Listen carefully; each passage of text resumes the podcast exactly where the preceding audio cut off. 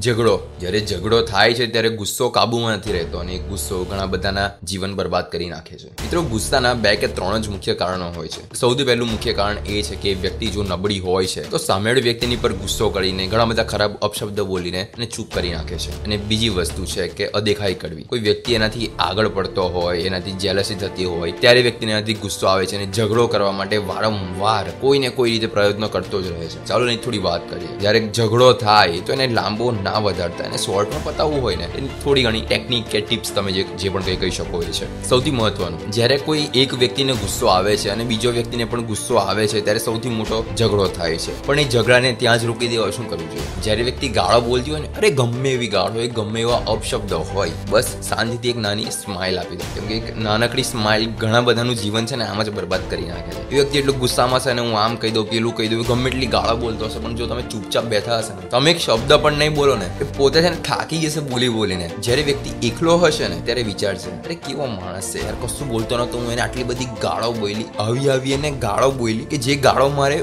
બોલવા જેવી નથી. અને એ ગાળો એ જાતે વિચારશે કે આ ગાળો મારે બોલવા જેવી નથી, એ ગાળો હું બોલેલો.